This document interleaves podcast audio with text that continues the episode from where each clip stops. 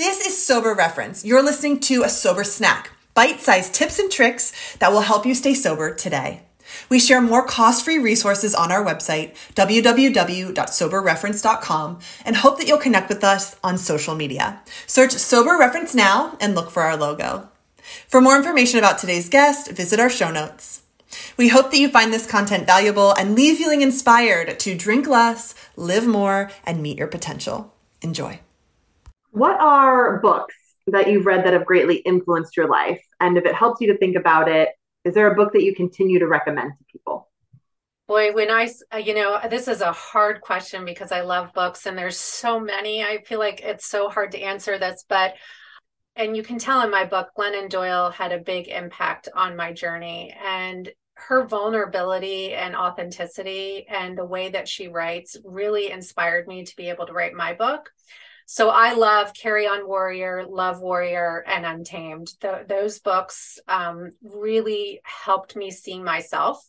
I could see myself in her story. And another book that um, early on in the journey that I in in my my sober community we, we talk a lot about is called The Power of TED, which is it's a very small little book, but it's like uh, that triangle that we get stuck in, which is either that we are the victim the rescuer or the persecutor and how to get out of that drama triangle early on in the journey because i uh, i can tell you with with drinking i really was staying in and bouncing in that triangle over and over again and getting out of that triangle was very very important.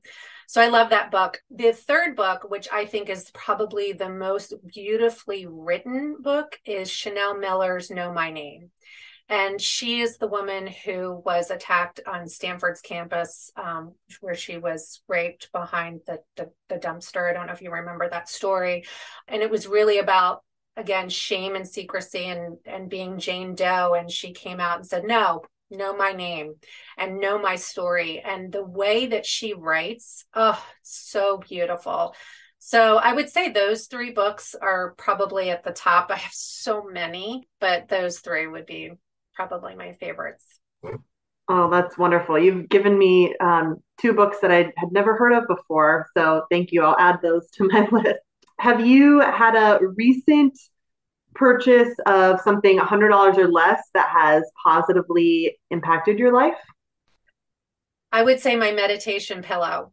So I took a meditation challenge and we would we'd had to meditate for 15 minutes a day and I have a monkey mind. I mean my thoughts are swinging from branch to branch. And I thought, how am I ever going to do this? But each day that I sat on that pillow and I meditated at, I, I do it in front of a window in um, my bedroom. It slowly, the the crazy thoughts slowly started to diminish, and more of my inner knowing and my intuition and the answers of what I was searching for was started popping up. And I was like, wow, there is something here. And what what a great investment. I mean, I think it was like, you know, 20 or 30 dollars and to sit on this little pillow to slow down and just listen to what my body needed, what my mind needed, what my soul needed was the best investment in on this journey how is your failure to be a normal drinker setting you up for later success in your life? in my journey um, and that's why I, I really wanted a book about gray area drinking i was told over and over again by friends family and even i have a story in my book that my own therapist said that i did not have a drinking problem which her ill advice kept my gray area drinking going for two more years and so this so-called pro drinking normative culture out there that tells us this is normal and drink responsibly. Like nobody even really knows what that means, and no amount of alcohol is safe. We aren't we aren't taught or warned about this on the bottles. And so, first of all, I just want to say no shame if you're feeling trapped in this because it's not your fault. You've been sold by big alcohol and society a lie that this is normal drinking and it's a highly addictive drug. Um, and so I it left you know the gray area drinking really left me in a very divided heart and mind for a long time. I internally and silently struggled because I thought I'm the only one who can't get this together. Everybody else seems to be able to get this together. And I realized it was not me and I was not alone on this journey. And that's why I wrote the book. So you are not alone and it is not your fault, but it is your responsibility to, to look into it and to get curious.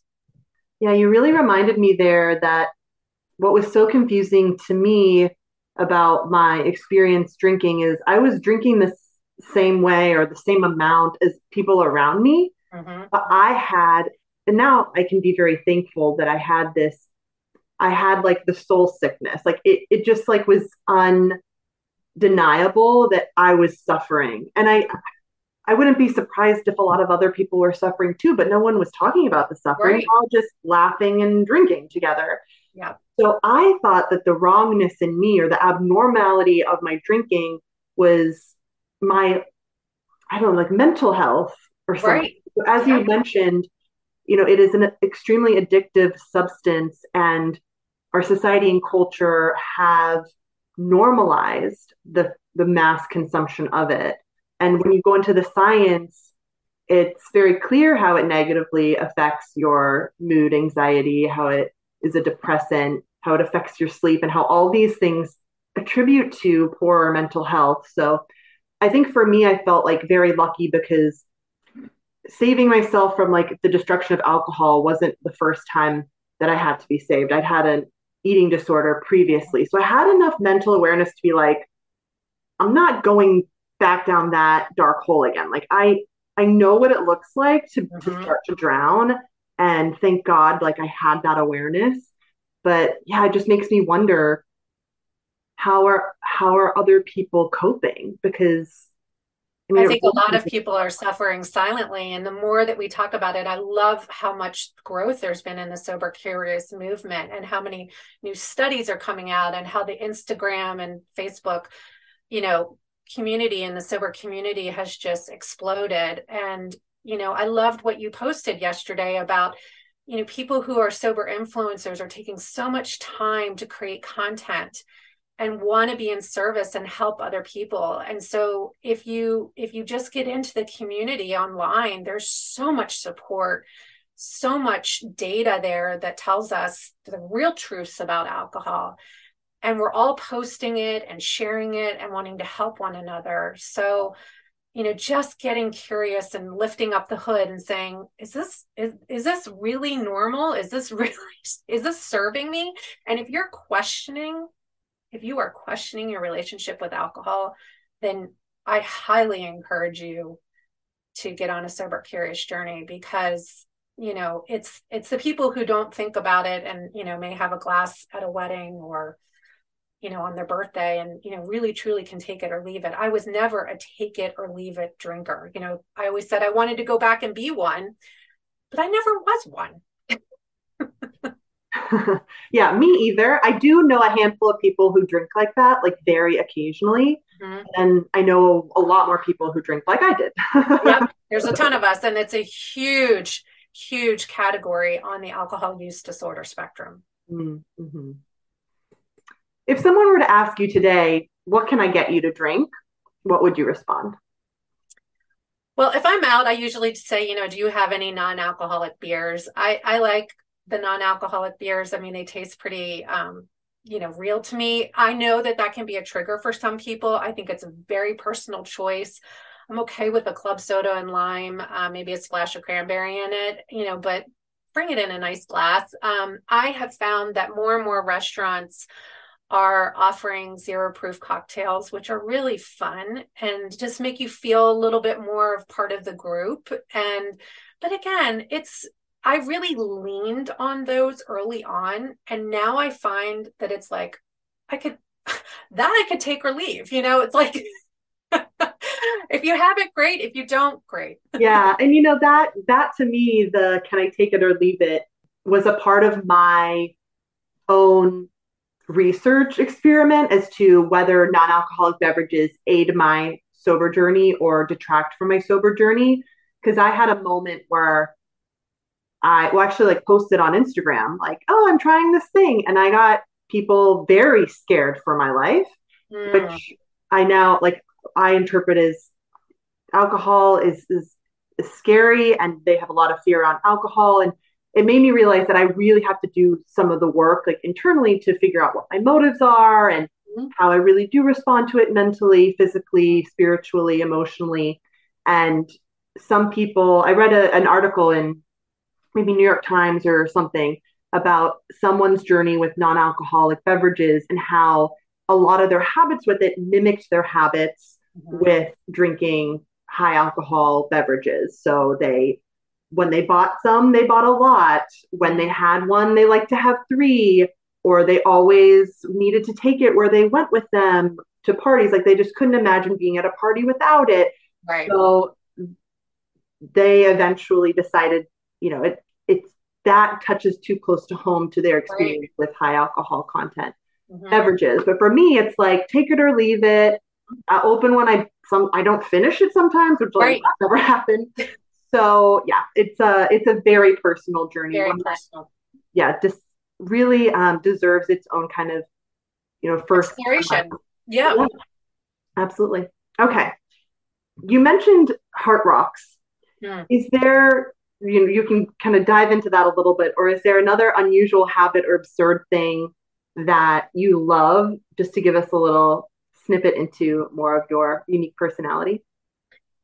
Yeah, I mean, the Heart Rocks is something that uh, I've been, I have a huge jar that says Love Wins and it's full of Heart Rocks. And this is going to sound a little strange, but when I pass at my funeral, I've written this in my, I've, this sounds a little morbid, but I want everybody who comes to my my service to get a heart rock and to remember me that you know when they see a heart that I'm with them, that I'm not gone, that love wins.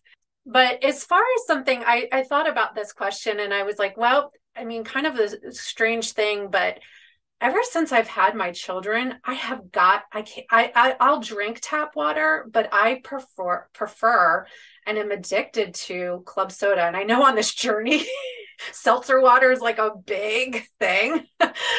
I mean, I literally crave it. And so it's kind of this unusual habit where if someone says to me, Would you like tap water or seltzer? I'm always going to pick the seltzer.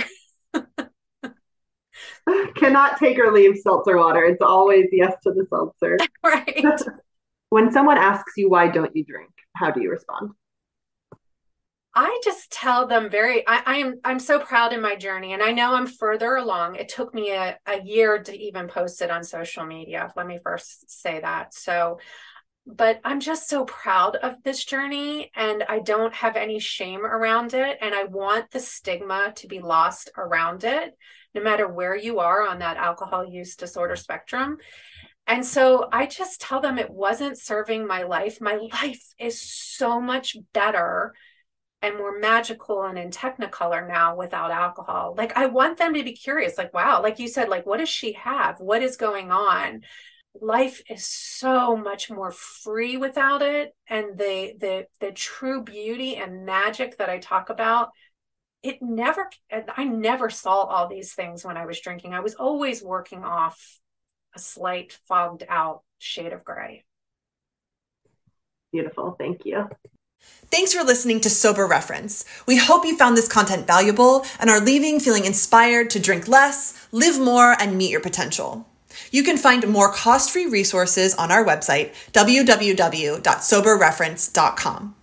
We hope that you'll connect with us on social media, search Sober Reference now, and look for our logo. Great job taking in sober positive content today. Until next time, this is Sober Reference, and we are so glad that you're here.